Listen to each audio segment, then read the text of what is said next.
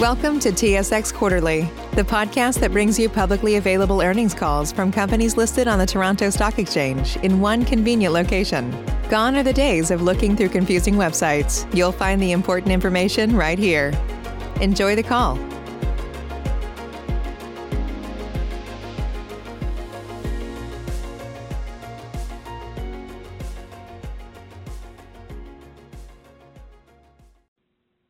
Morning, everyone. Welcome to the Medical Facilities Corporation 2021 first quarter results conference call. After management's remarks, this call will include a question and answer session whereby qualified equity analysts will be permitted to ask questions. Before turning the call over to management, listeners are reminded that certain statements made in today's call, including responses to questions, may contain forward-looking statements within the meaning of the safe harbor provisions of Canadian provincial security laws. Forward-looking statements involve risks and uncertainties, and undue reliance should not be placed on such statements. Certain material factors or assumptions are applied in making forward-looking statements, and actual results may differ materially from those expressed or implied in such statements. For additional information about the factors that may cause actual results to differ materially from expectations and about material factors or assumptions applied in making forward-looking statements, please consult the MD&A for this quarter, the Risk Factors section of the annual information form, and Medical Facilities' other filings with Canadian securities regulators. Medical Facilities does not undertake to update any forward-looking statements. Such statements speak only as of the date made. Please note that today's call is being broadcast live over the Internet, and the webcast will be available for replay beginning approximately one hour following the completion of the call. Details of how to access the webcast replay are available in this morning's news release announcing the company's financial results. I would now like to turn the meeting over to Mr. Rob Horrar, President and CEO of Medical Facilities. Please go ahead, Mr. Horrar. Thank you, Pasha. Good morning, and welcome to our first quarter earnings call. Joining me today is David Watson, our Chief Financial Officer. Earlier this morning, we released our first quarter results. Our news release, financial statements, and MD&A may be accessed through our website at www.medicalfacilitiescorp.ca and have also been filed with SEDAR today. Overall, we were pleased with our results for the first quarter. Our total revenue and other income was up 5.8%, largely the result of an additional 4.1 million in government relief funds received by our facilities. We also benefited from favorable changes in payer and case mix. Perhaps the biggest takeaway for the quarter is that our volumes continue to normalize to pre-COVID levels. If we look at the first quarter of last year, our numbers in both January and February compared favorably to the same months in 2019.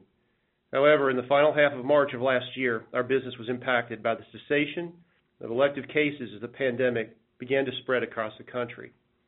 Fast-forward to the first quarter of this year, and COVID-19 continued to impact our volumes, particularly in January and February.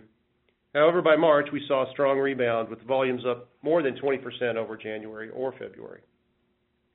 Importantly, none of our facilities are experiencing restrictions with regards to types of cases. With vaccines continuing to roll out across the country, we are optimistic that our recovery will continue. We're also focused on growth, including organic and inorganic opportunities. Near the end of the first quarter, we announced a 4,600 sq ft expansion project underway at Arkansas Surgical Hospital. This follows the hiring of five new surgeons last year. The expansion will add two new operating rooms, bringing the total to 13 when completed, as well as three new recovery beds. The project is expected to be completed by the end of the year. We remain focused on executing on our ambulatory surgery platform strategy, growing through a mix of de novo and acquisition opportunities. An increasing and aging population are among the key drivers of growth in the U.S. healthcare market, and a disproportionate share of this growth has been in and is expected to continue to be in ambulatory settings. The ASC market is already a very attractive growth market prior to the pandemic. The pandemic seems to have accelerated the interest in ambulatory care. The space remains fragmented with many small operators. Therefore, we anticipate more consolidation and de novo growth opportunities. We have a strong balance sheet and are in a good position to evaluate the right growth opportunities as the pandemic subsides, hopefully in the back half of the year. With that, I will now turn the call over to David to discuss our first quarter financial results. David? Thanks, Rob, and good morning, everyone. I will discuss our first quarter financial performance, then provide an update on our balance sheet and liquidity. First, I would like to remind everyone that all dollar amounts expressed in today's call are in US dollars, unless stated otherwise. Our facility service revenue for the first quarter was $94 million, which was up 1.3% from the $92.8 million in the first quarter of 2020. The increase was due mainly to favorable changes in case and payer mix. Overall, same-store surgical case volumes were on par with first quarter of last year. While outpatient cases increased by 2.6% and observation cases by 15.4%, inpatient cases were down 15.1%. Total revenue and other income, which includes an additional $4.1 million in government stimulus, was $98.1 million for the quarter. We did not receive any government stimulus funding in first quarter of last year. Operating expenses for the quarter decreased 2.4% to $79.8 million. As a percentage of total revenue and other income, operating expenses decreased to 81.3% from 88.1% in the first quarter of last year. Adjusted EBITDA for the quarter was $25.1 million, or 25.6% of revenue, compared to $18.6 million, or 20%, in the first quarter of last year. In the first quarter of this year, we generated cash available for distribution totaling 7.9 million Canadian dollars, resulting in a payout ratio of 27.6%. Our balance sheet remains strong. At quarter end, we had cash and cash equivalents of $58 million and consolidated net working capital of 42.7 million, compared to 45 million at year-end. The outstanding balance on our corporate credit line was $31 million. Inclusive of lease liabilities as per IFRS 16, our net debt to equity stands at 0.51 times. We are well-resourced to capitalize on potential growth opportunities, and our leverage remains significantly lower than our U.S. trading peers. This concludes my financial review for the quarter. For additional detail on our financial results, including specific results for each facility, please refer to our MD&A. With that, we would now like to open the line for questions. Pasha? Ladies and gentlemen, if you would like to ask a question at this time, simply press star followed by the number one on your telephone keypad. We'll pause for just a moment to compile the Q&A roster. Again, that's star one.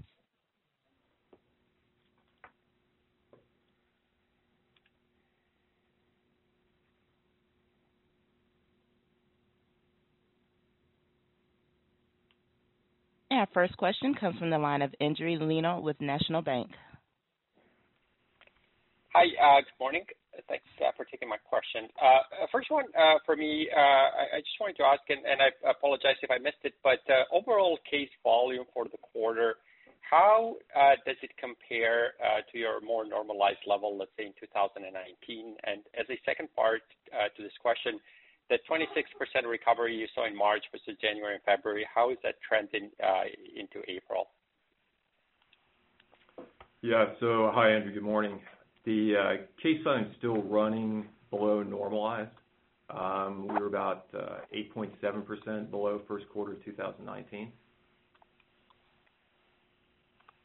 The second part of that, Endri, is the March volume strength, we see uh uh we see some strength continuing into April. Okay. Great. And uh on that uh, 8% that is below 2019, that I would assume also includes the weather events in Arkansas. Is there any way to normalize for those, or is that tough to do? It's tough. Part of this, we say, January was really, again, impacted by COVID. February was also COVID and weather, but in the middle part of the country there, and of course, Arkansas as well. So yeah, it's hard to really normalize for all of that activity. Okay. Uh, no, thank you uh, for that. Uh, my second question is more on, we've talked about this postponed cases and potentially a backlog building there. Uh do do you think there is still any sort of a backlog left, or how do you see it recovering if it's still there, or do you think these cases are sort of permanently postponed, let's say? Well, it's it's very difficult to say. As we said last quarter and continue to say, we're among uh, all of uh, our peers as well, difficult to predict what that is. We did see you know, some return of cases. Some of that was just, earlier in the year. You know, we believe that there will be some additional cases and demand that uh hard to tell what that will be, but the back half of the year, uh, we're expecting to have some, the scope of which is hard to determine or predict, we do expect some strengthening from that uh, demand in deferred care. Okay, uh, great. One more for me, and I'll jump in the queue in case there's any other questions. But uh, perhaps more for David. But the NCI cash flow to the facilities was a little bit high in the quarter, 9.5. Does it contain any government support there as well, or would the government support go solely to the corporation? No, the government support, you know, the government support is coming into the individual facilities. Okay. So if we're to look at it, I mean, about 50/50 more or less would would be kind of a good guideline of how much that goes to the corporation, how much to the facilities? Well, you know, stimulus funds come into the facilities to support the operations. To the extent the facilities, you know, are then making distributions, at some point, you know, those distributions are, are made based on ownership percentages. So yeah. Okay. I mean, roughly, you know, 50/50. Okay. Thank you. Uh, that's it for me for now. I'll jump in the queue. Thanks. Okay. Thank you. Your next question is from the line of Paul Stewardson with iA Capital Markets. Hi, guys. Congrats on the quarter. Just calling in for Chelsea. Um, Just a couple quick ones here. So in terms of the Black Hills and uh, Sioux Falls, there's some really nice revenue growth there with with case mix and so forth. Um, how much of that is is sort of the the government stimulus side of it, and how much of it is the is the case case mix? Yeah. So of the $4.1 million government stimulus, Paul, um, it went uh, primarily to uh, those two facilities with uh, you know, a little more than uh, half of that going to Black Hills. Okay, perfect. That's helpful. And um just in terms of the case mix there that you've been seeing, um, is this something that we can look at as as sort of continuing to trend in the same direction? Or or does this tend to be uh, more of a um, you know, this quarter is maybe maybe taken you know, on its own? And how do you see the trends there? Yeah, that's that's really hard to say. I I don't think that's a a trend per se. I mean, the impact, of course, the the early part of the quarter uh, sort of set up a uh, a stronger payer or case mix rather. So you saw more of an urgent, uh, uh, you know, higher case mix acuity in that mix for March. The second thing, uh, you know, we also get a little bit benefit of payer mix too, you know, a little bit stronger on the commercial than on the than on the Medicare. So both those, you know, sort of set up for for a quarter, you know, even without the stimulus was, you know, on par to the prior, little bit exceeding the prior year. So I don't think that's necessarily a carry forward trend for the rest of the year on uh, for the first quarter, but. Okay, perfect. Yeah, that's uh, very helpful. Thank you. You're welcome. Sure. Thanks. Your next question is from the line of Doug Miehm with RBC Capital Markets. Yeah, good morning. Um, first question has to do with the potential loan forgiveness. I noted that in the MD&A, you've taken out the wording of reasonable assurance that the stimulus loans will be forgiven. Um, was that by design or was it just a change? Like, what are the chances that you actually have to pay back those loans today versus, you know, last quarter?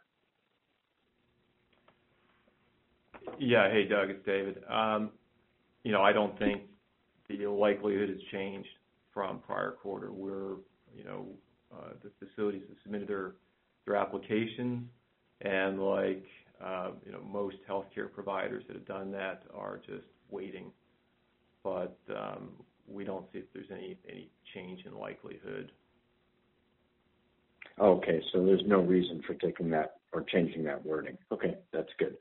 No. Um, uh, Second thing just has to do with about the opportunities around uh, acquisitions, uh, are they looking more like ASCs, or is there still the potential for a specialty surgical hospital? Maybe you can tell us what the um, landscape looks like with respect to the acquisition front today. I'll be happy to. I'll take that on. This is Rob. The most of the growth opportunity for us on the pipeline and coming especially coming out of COVID, is in the ASC space. It is extremely dynamic, as we called out in the script, fractured. You know, uh the pandemic highlighted that need to have a safe, separate place to do necessary cases outside the four walls of acute care setting. So a lot of opportunity, not only in the existing ASC space, but we've we've mentioned over the over the uh the year that we expect over the next, you know, say, 5 to 10 years, that this space for the ambulatory surgery centers is extremely dynamic, set up for growth, and will likely double over the next 10 years. So predominantly, Doug, it's going to be in the ASC space. And no change to multiples or anything that you're seeing right now as we come out of the COVID situation? Anything you can comment in that regard? Yeah, a slight uptick in the existing multiple on the acquisition side, not appreciably. You know we like the de novo opportunities where you're getting in a higher return on investment. Uh so we we see a lot of that development will be in the de novo space, where you've got a better return. But but we do um we do see some opportunities in both acquisitions and and the de novo. Excellent. And then last question just has to do with the the dividend/distribution. Um, you know, given you know, your low um, payout ratio right now, have you given any consideration to a moderate increase at some point? You know, Doug, we don't have plans at this point to to raise the dividend. But coming out of COVID, we're to continue to continue to evaluate that best the best method to optimize our shareholder return. Excellent. Okay. Thanks very much. Thank you. Ladies and gentlemen, as a reminder, if you would like to ask a question, please press star followed by the number one on your telephone keypad. Again, that's star one. We do have a follow-up question from the line of Endri Leno with National Bank. Okay. Hi, good morning. Uh, thanks for the follow-up. Uh, I was wondering if you guys can talk a little bit about cost inflation, and what you're seeing out there, be it in labor, be it in supplies. And the second part to that, any labor shortages, particularly on the medical staff side of things. Endri, we you know, we saw um, some impact on pricing last year. It's a little early this year. We haven't really seen any significant change on that front. And on the labor side, no, we are not um, experiencing any labor shortages. Okay. Uh, great. Thank you. Uh, and uh, one more, or two more actually, for me. But uh on the divestment of that TRSC from MFC Nueterra, I was wondering, is it possible to quantify what the contribution was in the previous quarter so that we can have an apples-to-apples comparison with this year?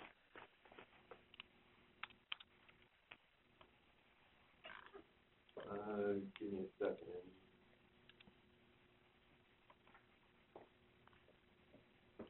No, I don't I don't have that at the moment, but we can follow up with you. Okay. Uh, great. Thank you. And then uh, one last one. Uh, the the St. Luke's ASC, how is it trending in the first year, or on this this quarter, actually, if you compare it to the previous quarter? Have you seen any uptick or any improvements there, or any comment? Yeah. The comment is that we you know it opened late due to COVID. Uh, certainly, we're pleased to see it uh, to get open and fully functioning and operational.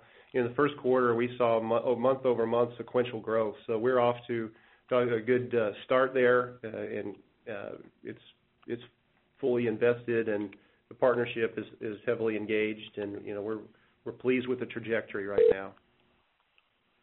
Okay, great. Thank you. That's it for me. Thanks very much. All right. Thank you. Ladies and gentlemen, as a reminder, in order to ask a question, please press I do apologize. That was our final question. I would like to hand the call back over for closing remarks. Thank you, Pasha, and thank you to everyone for spending time with us today. We thank our physician partners, nurses, and all staff who deliver outstanding care to patients each day. As always, we look forward to reporting on our progress again next quarter. Thank you. Thank you, ladies and gentlemen. This concludes today's conference call. We ask that you now disconnect your lines. At Parker, our purpose is simple. We want to make the world a better place by working more efficiently, by using more sustainable practices, by developing better technologies. We keep moving forward. With each new idea, innovation, and partnership, we're one step closer to fulfilling our purpose every single day. To find out more, visit parker.com slash purpose. Parker, engineering your success.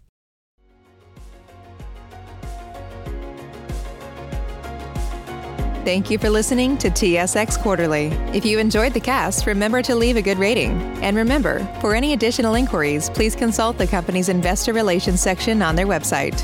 See you next time.